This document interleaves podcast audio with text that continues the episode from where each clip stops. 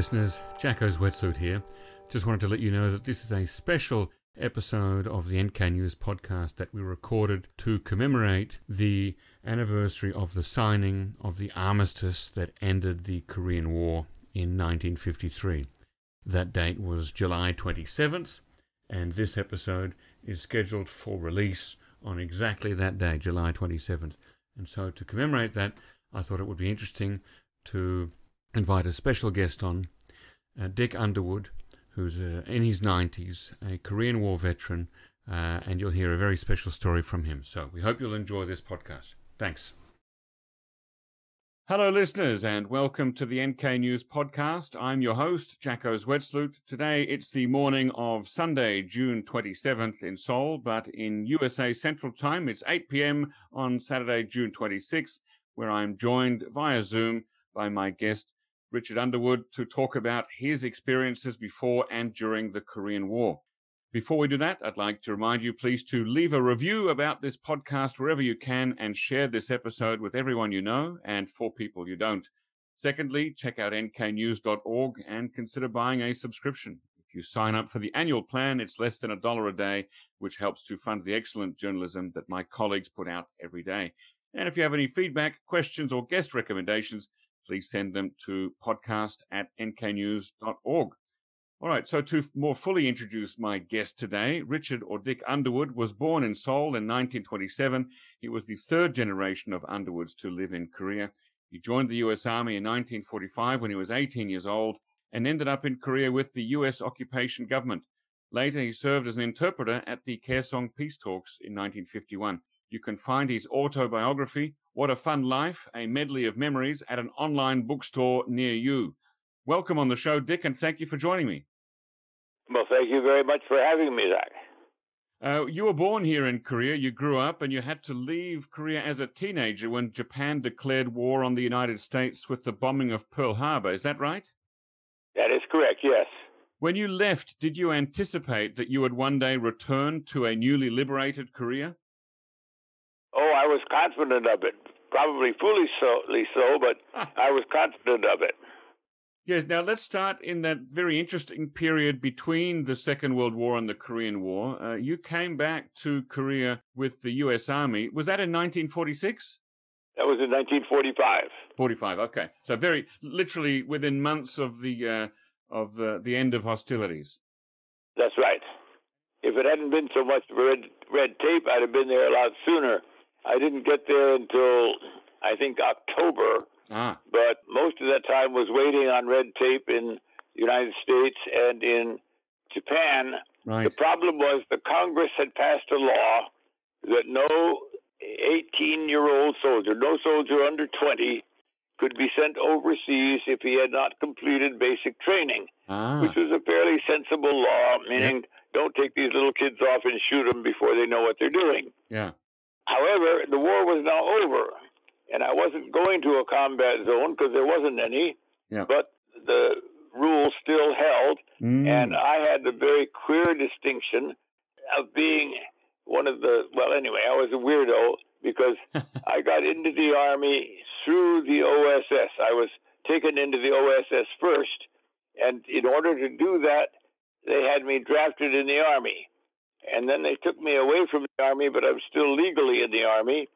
So when the war was over, they couldn't let me go home. I had I was still in the army. Therefore, I was in the army, but I had never had any basic training, and the OSS knew that I would be of some use in Korea, so they sent me to Korea to the army in Korea. Yes. But uh, this rule got in in the way, and then at the last minute, somebody had the good grace to sign a waiver, mm. and so I then went overseas as a private uh, with no basic training. I stayed, I'll, I'll, come back to this later, but I stayed in Korea then for a year and a half, almost two years, two Mm. and a half, year and a half anyway. And because everybody else was being discharged and sent home, they'd been in, they'd been in real war. No, I hadn't been, and they'd been in real war. So they got sent back to the States for discharge one after another. Yeah. And gradually I had to fill their positions. So I ended up as a staff sergeant in the U.S. Army with no basic training. Which is a very rapid promotion. I had promotions, but I didn't know anything. Right. in, in, a, in a very, very short space of time. And not only that, as an 18 year old buck private, you had a uh, uh, the distinction of flying from Washington to Tokyo on a specially chartered plane carrying one other passenger, didn't you? Yes and no. Oh. I don't know what was behind it, but there was only one other passenger on the way from the United States to the Hawaii, yep. and then there were about four from no, I'm sorry, four or five from the states to Hawaii, yep. and then one other after that.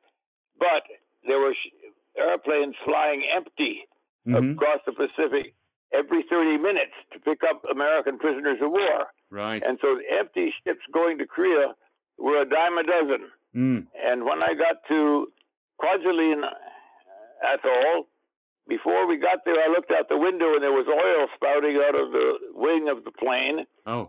so I thought I go should go tell somebody. So I went up and knocked on the cockpit, and the, the second the pilot co-pilot came back and looked, and he didn't seem very disturbed. Yes. But he went up and talked to the captain, and they never told me anything about it. But pretty soon we landed at Kwajalein, and we weren't supposed to stay there, just get some fuel. Mm-hmm. And I uh, got out of the plane. It was hotter than 80s, and the lieutenant looked over and said, "Well, I don't think we're going anywhere because just then a great big chunk of iron the size of my of aluminum the size of my fist fell out of the wing oh. and out of the oil tank. So he said, "Go up to the operations office and get yourself by the next flight." Mm-hmm.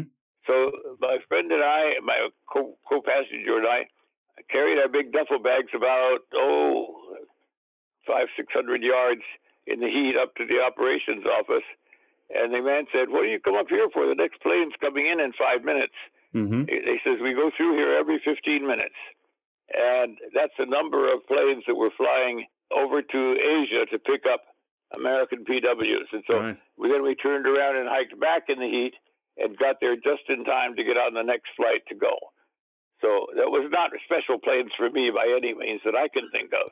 Well, I thought that you shared a plane with uh, Syngman Rhee, who later on became president of uh, South Korea. Well, we haven't gotten there yet. That was Ah. after Guam. Ah, after Guam. Okay. Yeah, and if you want me to continue on this trip, when we get get to Guam, they're all battened down for a big typhoon that's coming north, Mm-hmm. and nobody can go anywhere, and everything's locked down, and all the planes are grounded. And then I looked up, and I saw President Rhee Yeah. in a civilian outfit, all by himself, hunched over a, some sort of a soft drink. And I went over to him and, and politely said, introduced myself and said, if there's anything I can do for you, if you'd like me to accompany uh, you on your plane, which I died to find out. Yeah. Uh, he said, yes, why don't you do that? Just come with me. mm-hmm. None of this army business. Yeah. So later on, when his flight took off, and why he took off when nobody else was, I don't know, but I was not asking questions. Yeah, that's right. I, I threw a copy of my orders into the flight office, Mm-hmm. and I said, I'm accompanying this gentleman, Mm-hmm. and went and got on the plane. I don't know whether anybody had a record of me getting on, but I, I gave it to him. Right.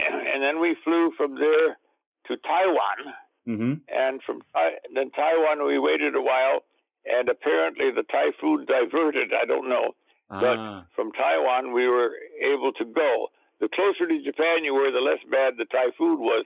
My dad was in the Philippines. I didn't know this then, Mm-hmm. but my dad was in the Philippines and was held up by the typhoon for something like ten days. Gosh. So anyway, that's how I got to Japan.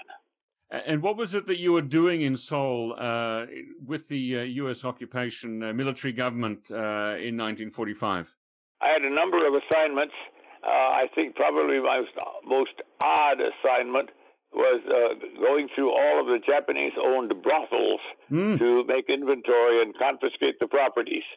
So, as a young 18-year-old missionary kid, Yeah. one of my first assignments in the army was to uh, take an inventory of the brothels. Were there many of them? Oh yeah, there were quite a few. Uh-huh. The Japanese ran the place, and the Japanese had uh, high respect for the so-called deeds of, of men, and they had I don't know how many. I only went to about six, but Right. uh, other people were going to other ones. Mm. But that was not my favorite job, and and then I was assigned to the uh, enemy alien, so-called alien property division Yep. to make inventory of ja- all Japanese owned businesses, houses, Mm-hmm. properties, apartments, hotels, and so forth. And I worked in that for quite a few months. And then I got all of this was under military government, not 24th Corps. Right. But then I got orders to report from military government to 24th Corps, and I was told that I was going to go to Kassam. And I didn't even know I was I was so out of it. I didn't even know there was a American unit in Kassam, or I knew there were Russians in Seoul, but I didn't know there were any Americans in Kass- Kassam. And so I got myself prepared, got myself packed, and at that time the border between the north and south was open. It was guarded by Russian and American soldiers, but it Yeah. was open, and they had different kinds of trains, different times.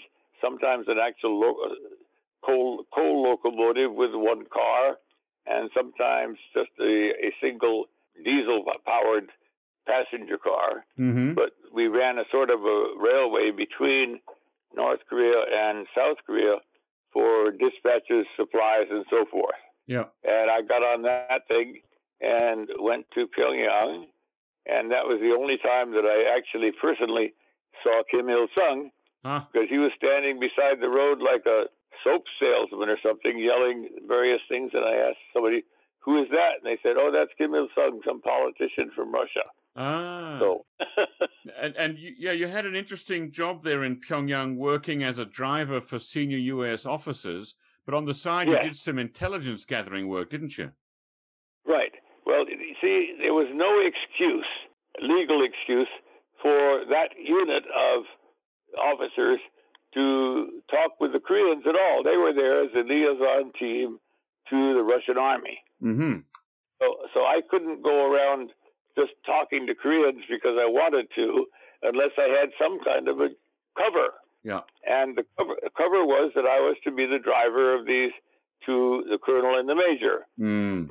And in the beginning, they gave us a, I've forgotten, yes, in the beginning it was a Jeep.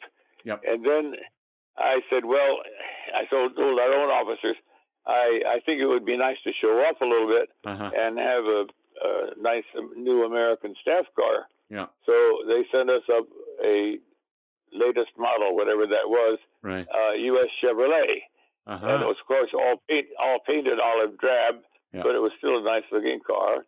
And strangely enough, in Pyongyang in 1945, Mm-hmm. early 46, I'm sorry, early 46, uh, there was a big sign on a on a gas garage saying Chevrolet. Uh-huh. So I took the car in there and I said, Hey, I thought you might like to see what a new model Chevrolet looked like. Huh. And this, I, I talked in Korean. Yes. And they were ecstatic to look at the car and look at all the things that happened. They weren't much different, but not like the changes that go into cars today. yeah. But they were very interested. And uh, then they started talking to me about, first about the car Mm-hmm. and then about the situation there and various things.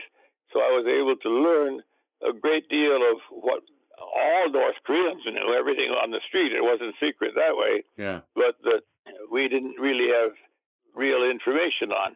And that was my first contact. And then after that, I went to develop some others. Yes. And when did you uh, leave Korea and go back to the United States? Uh, in February of seven, uh, 47. Okay, so you were there for what? Probably about a year and a half, by the sounds of things. In Korea, yes. Yeah. Yes. Yeah, I was in North Korea for only about three months. Right, and it was. Uh, I mean, in in both Koreas, uh, politically, it was a very active, uh, perhaps chaotic time. There were lots of political parties being formed, and left wing activists and right wing activists with their own street gangs that were fighting against each other. Did you see a lot of that at the time? I didn't see any of it in North Korea, and I don't know that very many people saw it because they Mhm. took very quick, quick solution to that. Ah, At least as far as I, I don't. I'm not saying there wasn't any. I'm Yeah. saying I didn't see any. sure. In the South, however, yes, there was quite a bit. There was a real antagonism because General Hodge, before we landed in Korea, before Mhm. we arrived in Korea, most of Korea was under Korean self protection units. Mm-hmm. These were just local groups of men, young men, who would grab a weapon here or there and go out and say, okay, everybody behave. Right. And there wasn't a lot of robbery, there wasn't a lot of rape. Uh, things were more or less under control. The Japanese police were still on the streets because people recognized that it was better to have something, somebody controlling the streets than nobody. Yeah. But they didn't have the power to arrest you and throw you in jail or stuff like that. They just maintained order. And at the same time, you get out of the big cities, and there were often communist or left wing groups that decided they wanted the power, and then there would be some real fighting. And even after we got there and set things up, there was a lot of internal dissonance. Mm. And I don't want to cover up the fact that there was a strong communist group in the South. There was indeed. But the difference between the communists and the others were the communists were much more willing to enforce their point of view Mm. with a gun or an axe or whatever they had. And so there was quite a bit of conflict. And in the more southern regions, I would say the communists might have been in the majority. I don't know. Mm. But the big problem that came with majority and minority was that the United Nations took. Now, please quote, check me on this because I'm. It's a long time ago, and Sure. I haven't really thought it recently. But United States passed a resolution that Korea should be under a trusteeship, Mm-hmm. and nobody with any brains that knew anything about Korea would have dared use that word Yes. because that is the word that the Japanese used to establish their government in Korea. In 1905, the Japanese set up in Korea a trusteeship. Mm-hmm. We are taking care of you, for you, we love you. Right. And then they took over the country for good. Well, when that proclamation or that thing was passed, Mm-hmm. everybody, communists, anti communists, everybody demonstrated against it Yep. mysteriously to us, very mysteriously, the next day, all the leftist parties came out and said, We support the United Nations. Mm. And the rightist parties said, The hell we do. We don't want this trusteeship. Yeah. And so then we had the rightist parties objecting to the UN resolution and the leftist parties supporting it. Yeah. And when it came to, when it came time to have a national election, the Russians refused to recognize any parties or individuals who had not supported the UN resolution. Yes. Therefore, nobody that wasn't communist could could inv- uh, get involved in the national election, which was overseen Mm. by the UN. And therefore, in effect, we had no election in the North. I mean, that's an awful lot of story in a short time, but Yeah. that was the outcome, the outcome of a lack of people who understood what words meant. Words mean different to people Yep. depending on their experience. And trusteeship was a very, very dirty word Mm. in Korea, and it shows the power Yeah. of the communists that over literally overnight, Yep. all those who had all those communists who had been out demonstrating against the trusteeship suddenly decided, no, no, we want that. So Mm. they shouted for it. They changed their tune, yes. Now I'm going to flash forward to 1949 when, tragically, uh, as part of all this political friction, uh, your own mother, I believe, was killed in, in her home at Yonsei University. Yes, that's correct. Uh, who did that and, and why? Was that ever ascertained? Yes, it was ascertained pretty accurately. There are two men, I forgot if it was two or three, at least two, but two or three men who were apprehended by the police Mm-hmm. and were in, had been tried and convicted uh, to, to be executed, and they were in the prison, the Westgate prison in Seoul, Ah, yes. uh, when the war started.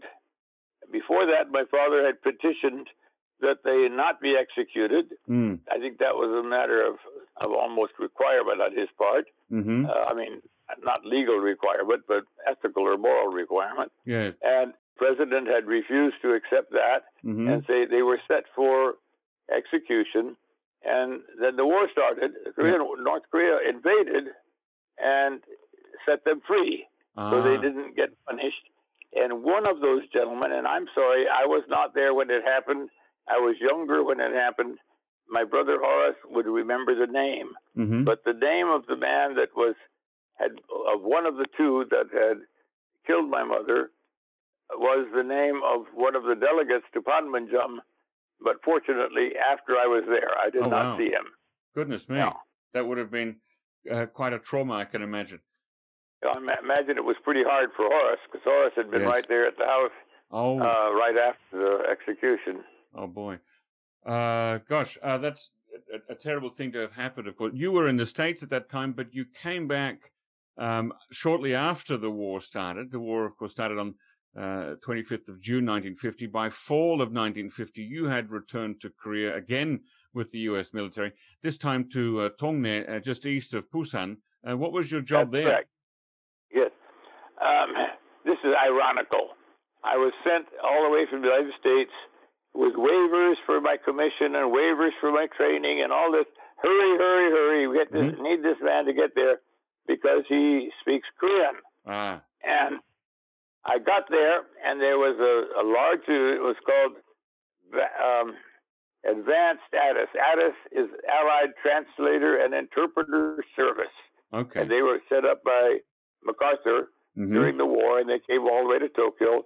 And then from Tokyo, they sent a unit to Korea, and it was called ADVATIS or Advanced ATIS. And so we were an Allied translator and interpreter service, Yep. and our job was in interviewing and interpreting prison. I mean, interviewing and questioning prisoners of war as they were captured. Yes. Where did I go? Where did I get started on this story? Ah, because when you returned to Korea in autumn 1950.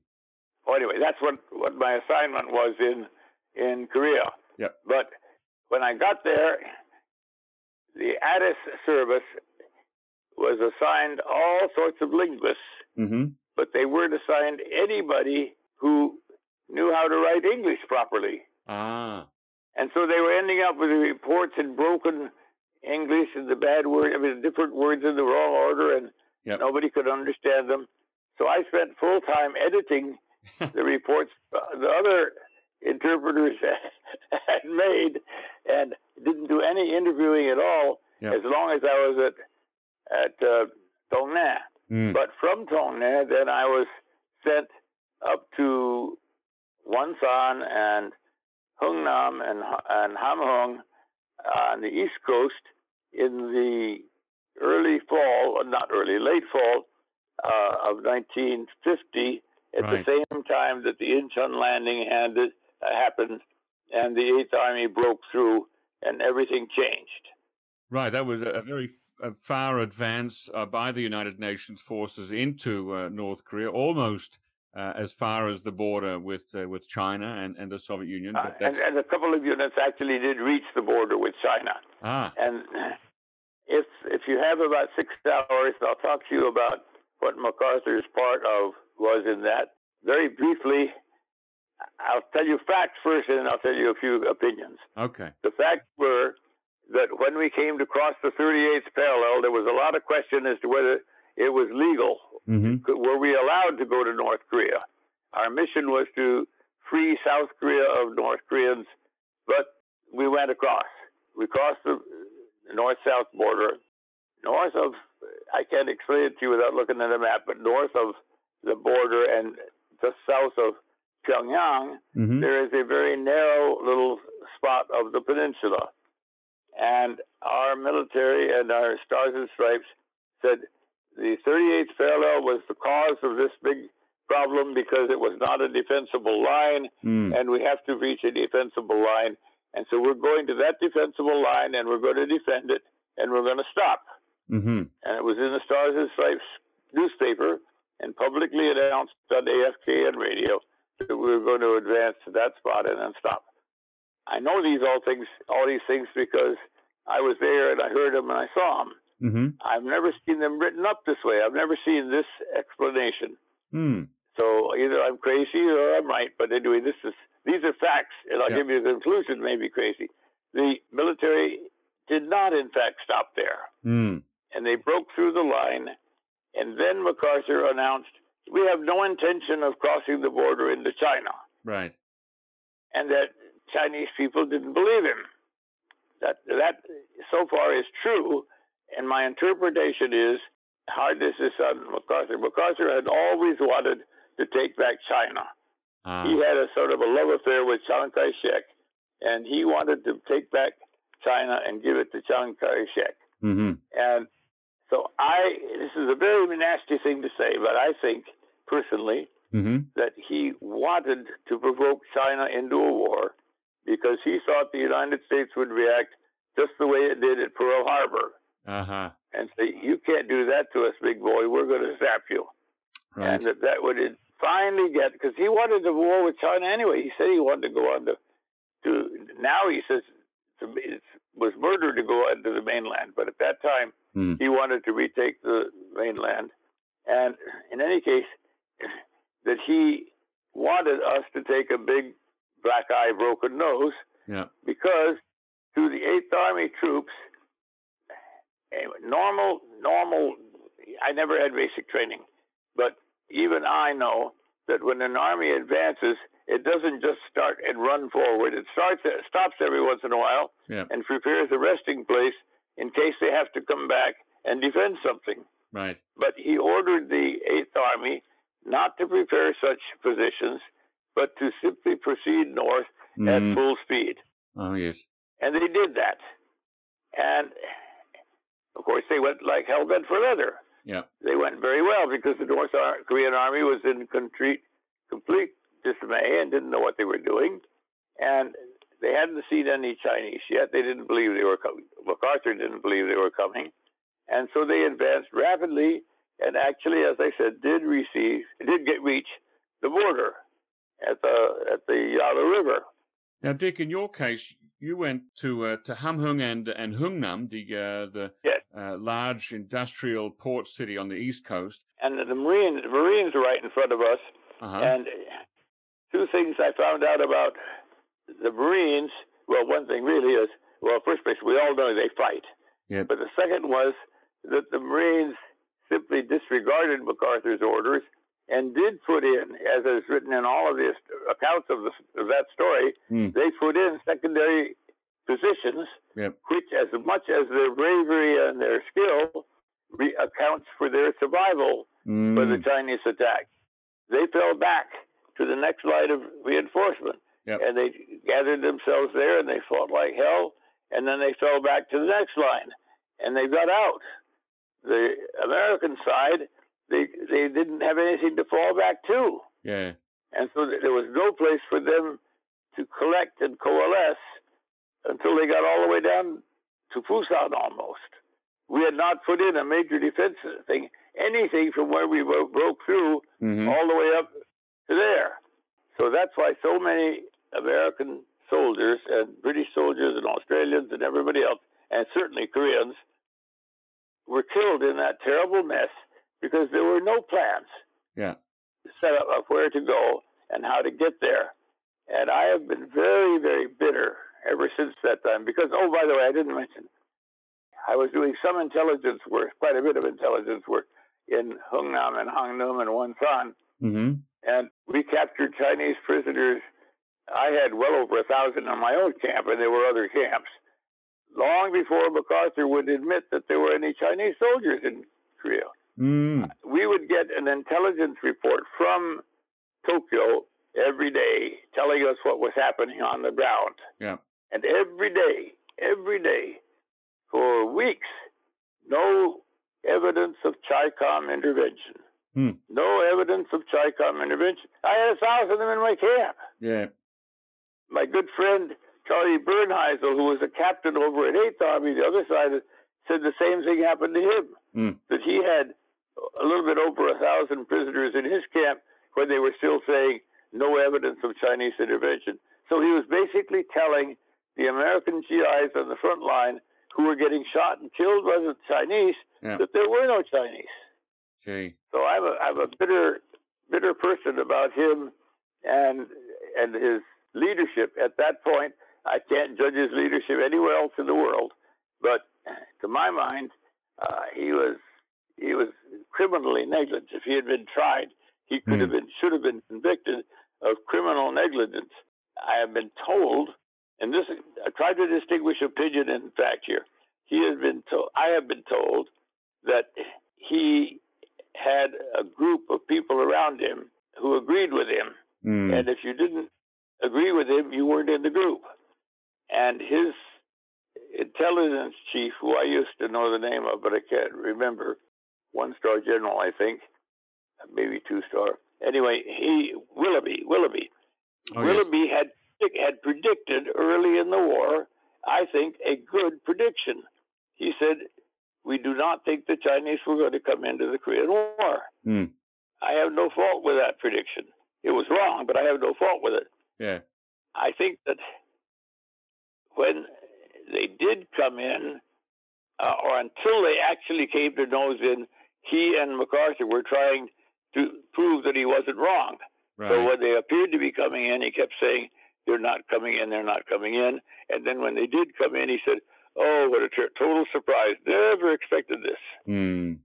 Were you part of the uh, Hungnam evacuation of December 1950? Yes, I was. Uh, tell us briefly uh, what that was like. Well, it was a little bit chaotic. As I said, we had a little over a thousand Chinese prisoners in our camp, Mm. and we had to get them out. And so they were very docile. But one camp, one company of American MPs took off, and we took out from the town of Hungnam and went to a little no place. I don't know whether it was a school or what it was, but someplace they put those people up for the night. And we were there also continuing to do our work of interrogating. hmm But in the later on, I had some time to myself, and I said, I wonder what's happening up in Hungnam. So I turned around and drove back north on the road, and I got to a big roadblock. And somebody, MP, stopped me and said, uh, "Where are you going, Lieutenant?" I said, "I thought I'd go in for into Hungnam to look around the city before it's evacuated." And he said, "Oh, it's all cleared now. There are no American troops north of us." Mm. which meant there were no American troops between me and my prisoners and those uh, and the Chinese government. We Oh. had they had evacuated the front lines right around us, Right. so I was quite nervous until we got out the next day. Gee. And that next day, we took the troops out, the the prisoners out, and put them on an American ship. And we got on the American ship, and I have never seen anything like it. For all night long, it never got so dark you couldn't read the newspaper. And that was from star shells fired Mm. by the U.S. Navy to cover the last of the retreating American soldiers so that they wouldn't have to fight in the dark against the Chinese. Right. And it was just absolutely fantastic. They shoot up three and two come down and so forth all night, and it, it just never got dark. And then they blew up all the port facilities Yeah. and that was very, very dramatic too. So it was quite a, a dramatic thing. More dramatic in the long term was the fact that they agreed to take out any North Koreans and the anti-North Koreans who wanted to leave, Mm. and that took a great deal of effort. In the beginning, they were absolutely told, "No, we will not take anybody. That's not our job. We're not going to take you out." Right. and a lot of pressure was put on them by chaplains, by some of the missionaries who were working there, and some others. And finally, they agreed. Mm. And so they loaded 100,000 men, women, and children on those ships in about 24 hours and it got them out, which I think is one of the, the beams of humanity in that whole war. It's an incredible feat, isn't it? Yes, it is. Now, then you ended up in the Kaesong peace talks in mid July 1951 as an interpreter, and you got your older brother Horace involved. How did that come about? Well, my Korean is what I guess is generally called street Korean. Yes. and it's commun- I mean, it's it's understandable. Everybody knows what you're talking, and it's not necessarily dirty language, Mhm. but it's just ordinary common talk. Yep. And I had been working with prisoners and had no trouble. These were ordinary level people. I suddenly bump into admirals and generals that are talk- talking State Departmentese, not Korean or English. You understand what I mean? Sure. I- different Some of the vocabulary. speeches that we made that I was supposed to tell the other side what they meant, I wasn't sure myself. I was a I was not terribly old. I wasn't a kid, but I wasn't a college graduate yet. Mm. And they're talking, and this is talking where you have to be very careful of the nuance of the word you use. yes. And so after the first day, I, I just sweat blood and made a made a disgrace of myself. Mm. And as soon as we get out, I went to Admiral Joy and I said, "Sir, this is beyond me. I can't do it. I'm totally unable to do this." Mm-hmm. Now, even before that, I'd worked with the liaison officers at a low level, and we Yeah. had no trouble. So I didn't anticipate this Mm. problem, and they didn't either. I went to Kaesong before that Mm-hmm. with Colonel Kinney, Colonel Darrow, and Colonel Lee, the three lieutenant colonels, to open the talks. I mean, to agree with the with the North Koreans as to just where the talks would be. Yes. And when we got there, we landed in the chopper, and we got there, they met met us uh, mostly in captured American jeeps, and uh, they made us. They had white flags on the on the vehicles, uh, looking like surrender, Mm-hmm. and we didn't like that, but that's what they did. Now, were there no qualified Koreans or Korean Americans at that time who spoke good enough English to interpret for the U.S. Army? I guess they weren't. They there were some here and there, but they didn't get them, and I don't know why not. But there weren't very many. Mm. Most of them were would have been the age of my father. Right. And another problem, which is not a terrible problem, but is is a problem, is that most people who learned Korean uh, in the missions Mm-hmm.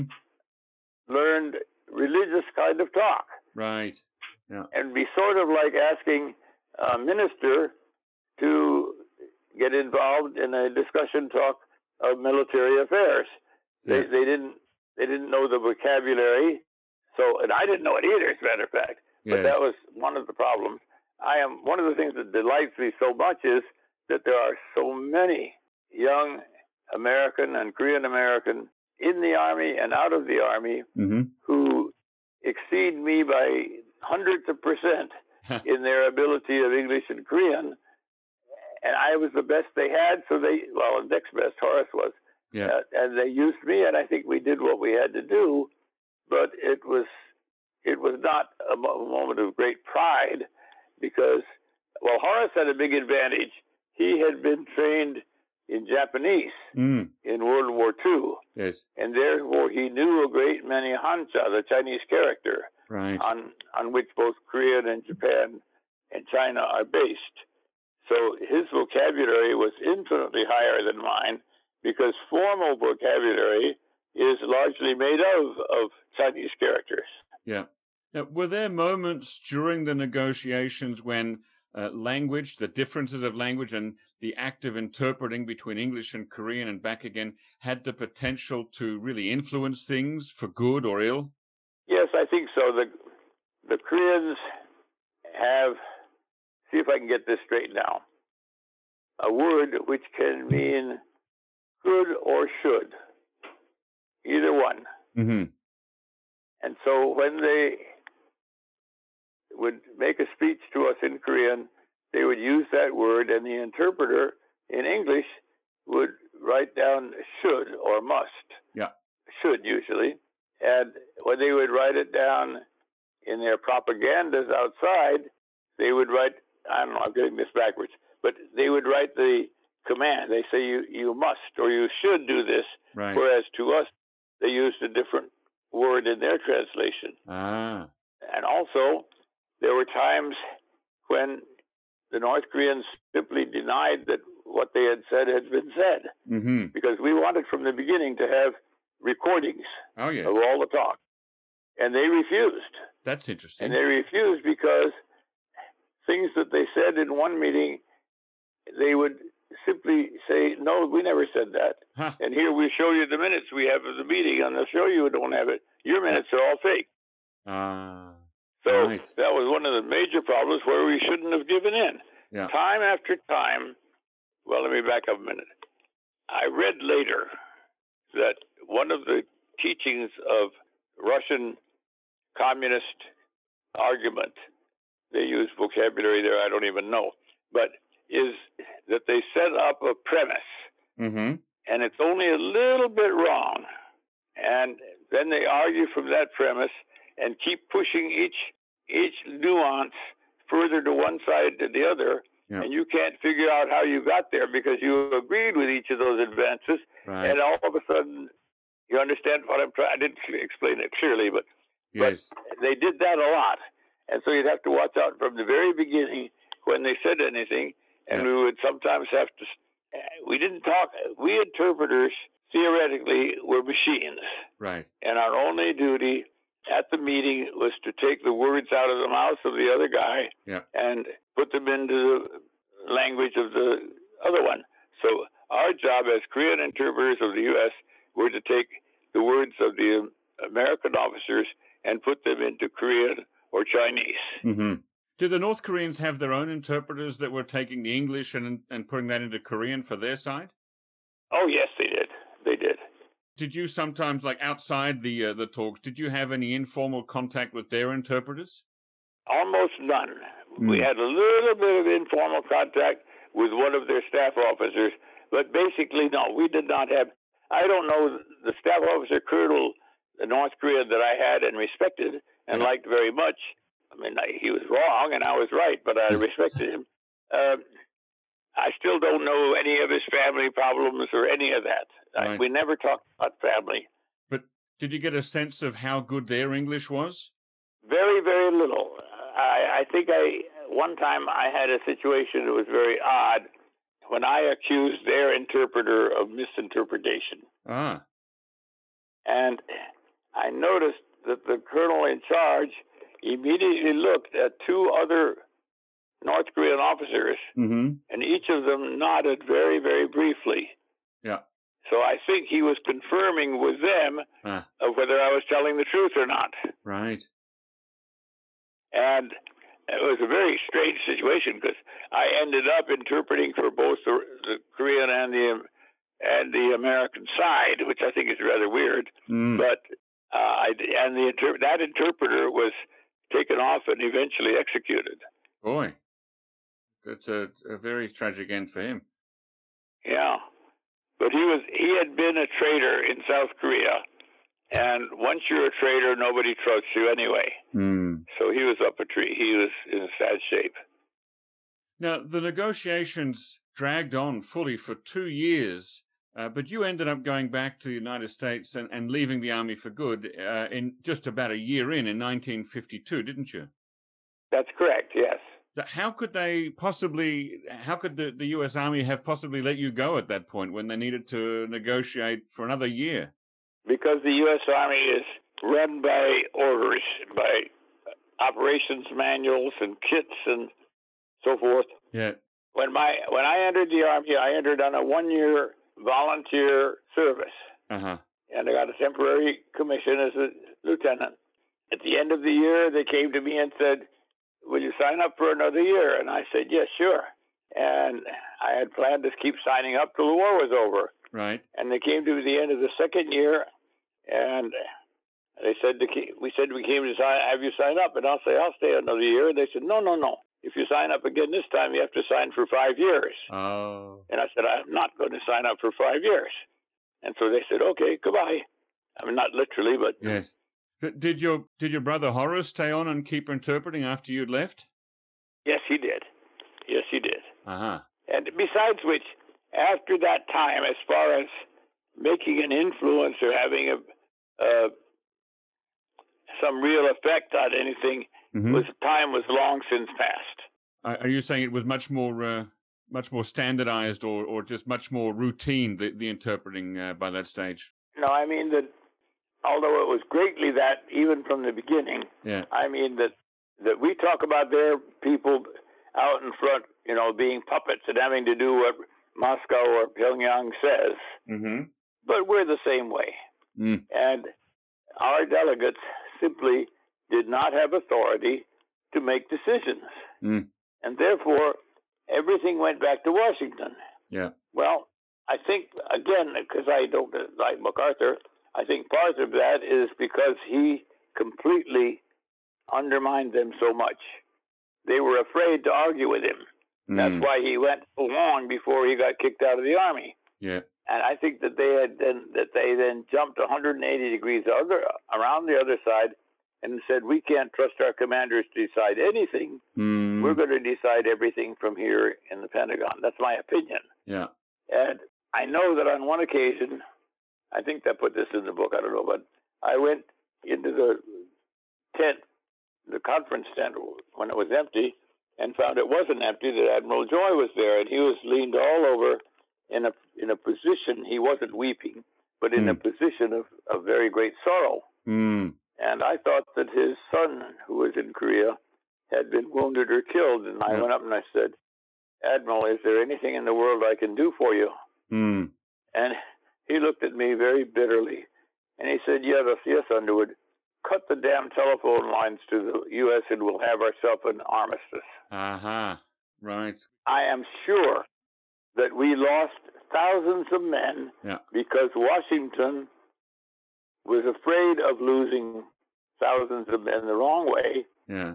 There was a fact there that with with the bombing that we did of Korea, mm-hmm. terrible, terrible bombing, it took the North Korean Chinese group probably 30 days to build up supplies and ammunition for an eight day or seven day fight.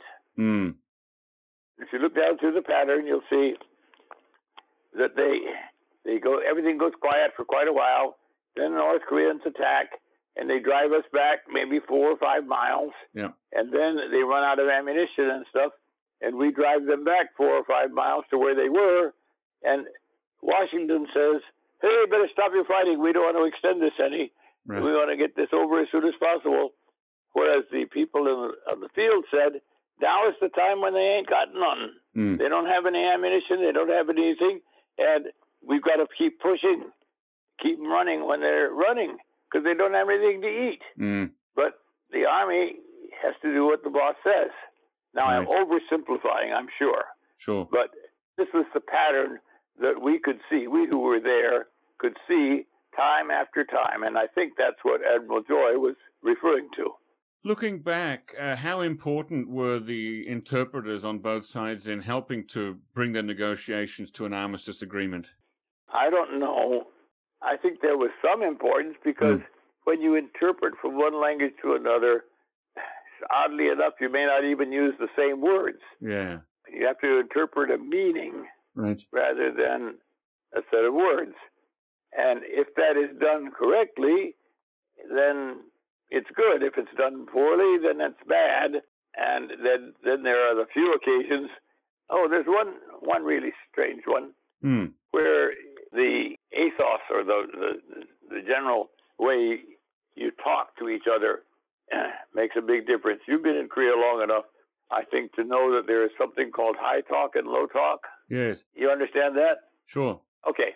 Well, all the implications of that came across when the North Korean, this was in a subcommittee, North Korean admiral was making a speech, or general, I don't care which, North Korean officer was making a speech, and he referred to General Harrison, hmm who was chairing the South American side of this sub meeting.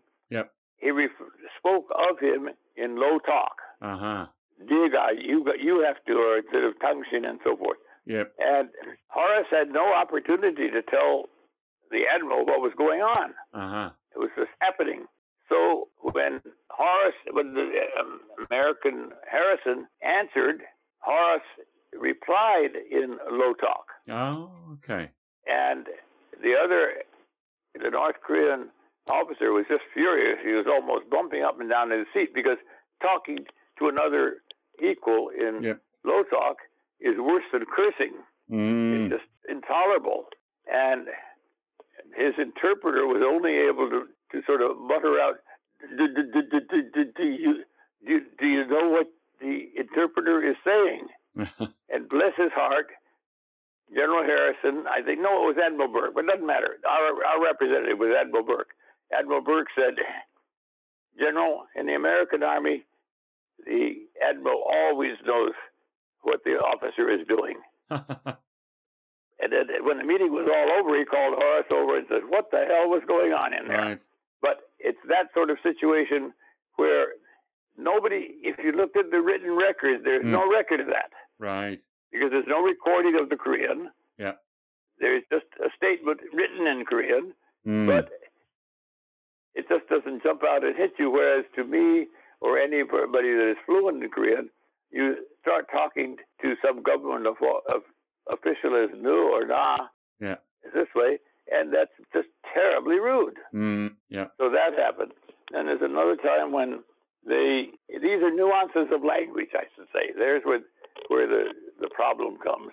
Right. That if you don't have a gut feeling for it, then you're likely not to recognize it in the writing. Mm. And there were a few times like that, but not very many. Tell you the truth, it was all rather boring because there was just one statement. They made a statement. We made a statement. We made a statement. They made a statement. Hmm. And uh, these on both sides were all prepared papers done beforehand. Uh-huh. Uh, the, the greatest thing that the the American UN side did for the interpreting was that they allowed us and encouraged us to attend the staff meetings that prepared our position papers. right. So we not only heard the words, but we knew the emphasis that we our side wanted put on the word. mm-hmm. So that when we used the word, we want if we wanted to put some fudge of meaning in it, then we could. Yeah. And could later deny that we said shall, we said should, Uh-huh. something like that. Right. You know what I mean? And so it, it did make a difference. And that was the, the one thing that really saved us because both Horace and I, he has better vocabulary than I know, both Horace and I had to look up a number of the specialty words that were used. Mm.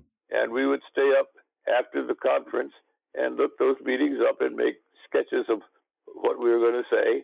And we were therefore confident when we came to some statement, to some statement, that we knew which way they wanted the slant on it. Yeah. And of course, th- th- those negotiations ultimately reached an armistice in uh, in July 1953. Have you uh, actually had the chance to look at the text in English or in Korean of, of the armistice agreement? Long ago, Mm-hmm. long, long ago, there are some serious errors Uh oh. that was, were permitted. I mean, this is my opinion. Yes. There are serious errors permitted by the UN side that has been causing them a lot of trouble ever since, Mm. and that was that they did probably Washington wouldn't let them, but they ended up with Kaesong and all so close to Seoul that they're within artillery range. It's ridiculous that we should have settled for artillery range. Mm. Yeah, now that they have atomic weapons, maybe it doesn't make any difference. Right. I mean, they can kill you from afar as well as from so nearby. But to be able to, to end the war with your enemy in a position where they can rain artillery on your capital is unfortunate. And another thing, if you want to be a little bit more picky than that, Sure. they allowed the DM, the demilitarized line, not the Z, but the DML, to run through the middle of the Han River, down the down the middle of the Han River, Ah, yes. and said very sanctimoniously, civil shipping of each side will be allowed, mm-hmm. and everybody would know immediately that that wouldn't happen. Right. That the city, the, the river of Seoul, was a major artery into a city. Sorry, the river, the Han River, Yep. was a major artery of traffic and supply Mhm. the Seoul. The river used to be jammed with riverboats going both east and west, taking stuff into Seoul, taking stuff out of Seoul. And of course, the North Koreans wouldn't let anybody go through there. Yeah. And so the Korean government was faced with still one more big hurdle in trying to recuperate when they couldn't get their normal supply lines into Seoul. They had Mm. to somehow develop landlines on roads that were ruined or Mm. railroads, and it was a, a very unfortunate thing. Those are only two little ones, but to me, the sadness deep in my heart is that if we had, if MacArthur had done it right, Yeah. I think that the DMZ would now run from somewhere a little south of Pyongyang across to the east coast. North Korea would be a small little country up there. Mm-hmm. Let them exist as a as a buffer between China and North Korea, or China and Korea. Yep. And let Korea be about 50% bigger than it is.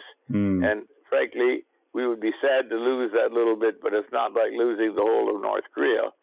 And life would have been better. And I think it should have happened uh, because at that the second time across the line when he said we're going to go to this line and stay, Mm-hmm. I was jubilant. I thought that he actually meant it, Uh, and that we would build heavy defense line. And I still believe that if we had stopped at that point mm. and built heavy defense lines, that probably North Korea wouldn't. I mean, China would not have come into the war, probably, Mm. and that certainly if they had come into the war, we could have stopped them because we were at a prepared defense line instead of suddenly having them break through all of our lines. Here we are now, almost 70 years after the armistice. Uh, do you hope that a, a true end to the Korean War will come soon, Dick? I suppose if hope is the evidence of things that you're never going to see, Mm. I suppose I hope it. Yes, I hope it. Mhm. But if hope means expectation of, if I, if you would say, do I expect that they will get together? I would say only if some very interesting things happened. I can give you a formula, but it doesn't prove it'll work. How did you feel when you saw a couple of years ago uh, the United States president meeting with the chairman of North Korea? Uh, did you think, oh, interesting things are happening, we might see a change? Yes, I did. I was very optimistic. I didn't like, I do not like Mr. Trump, and I Mhm. did not like Mr. Trump.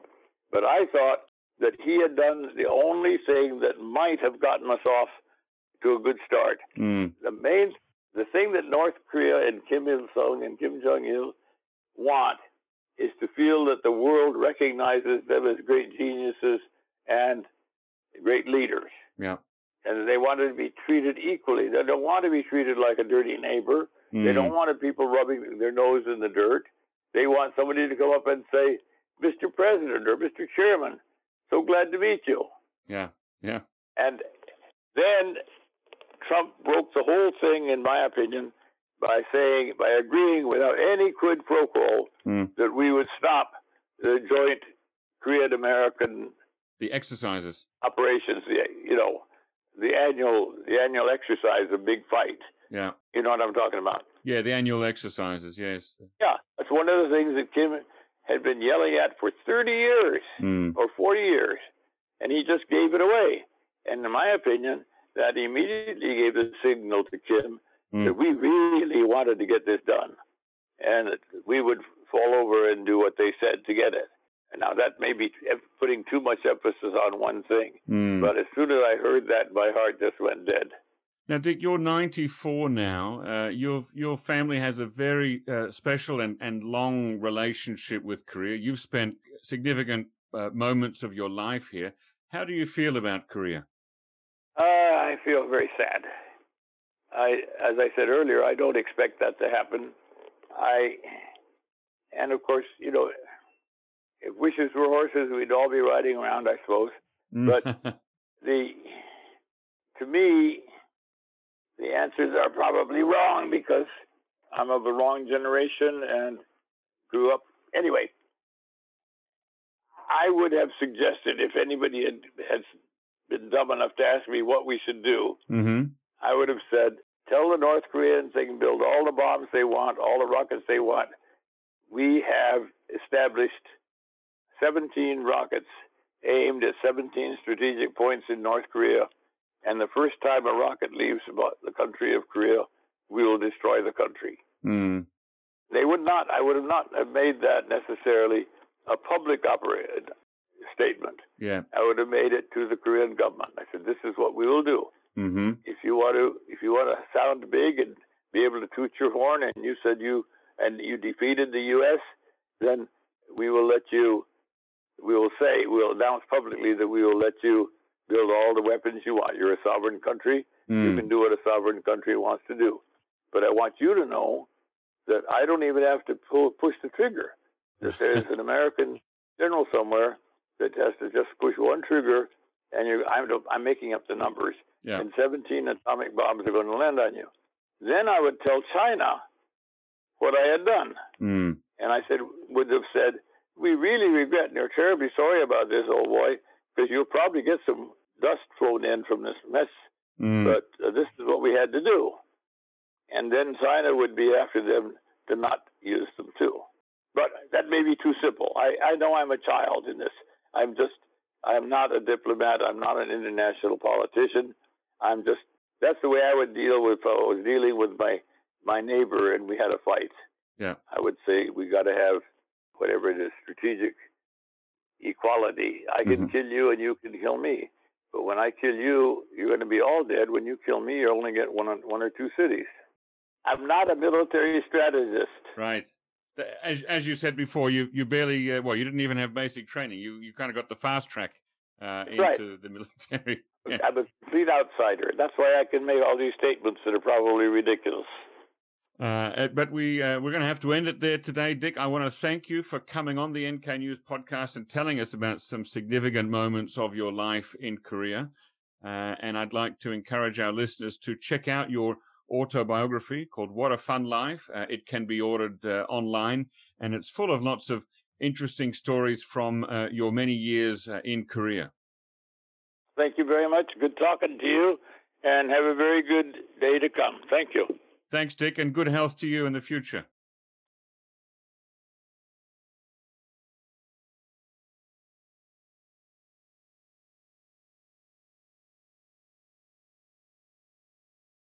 Ladies and gentlemen, that brings us to the end of our podcast today. If you're already a member of NK News, we do encourage you to consider upgrading to an NK Pro subscription where you'll find lots of tools and data that is only available to NK Pro uh, members. And you, if you are interested in that, inquire about access at membership at nknews.org today.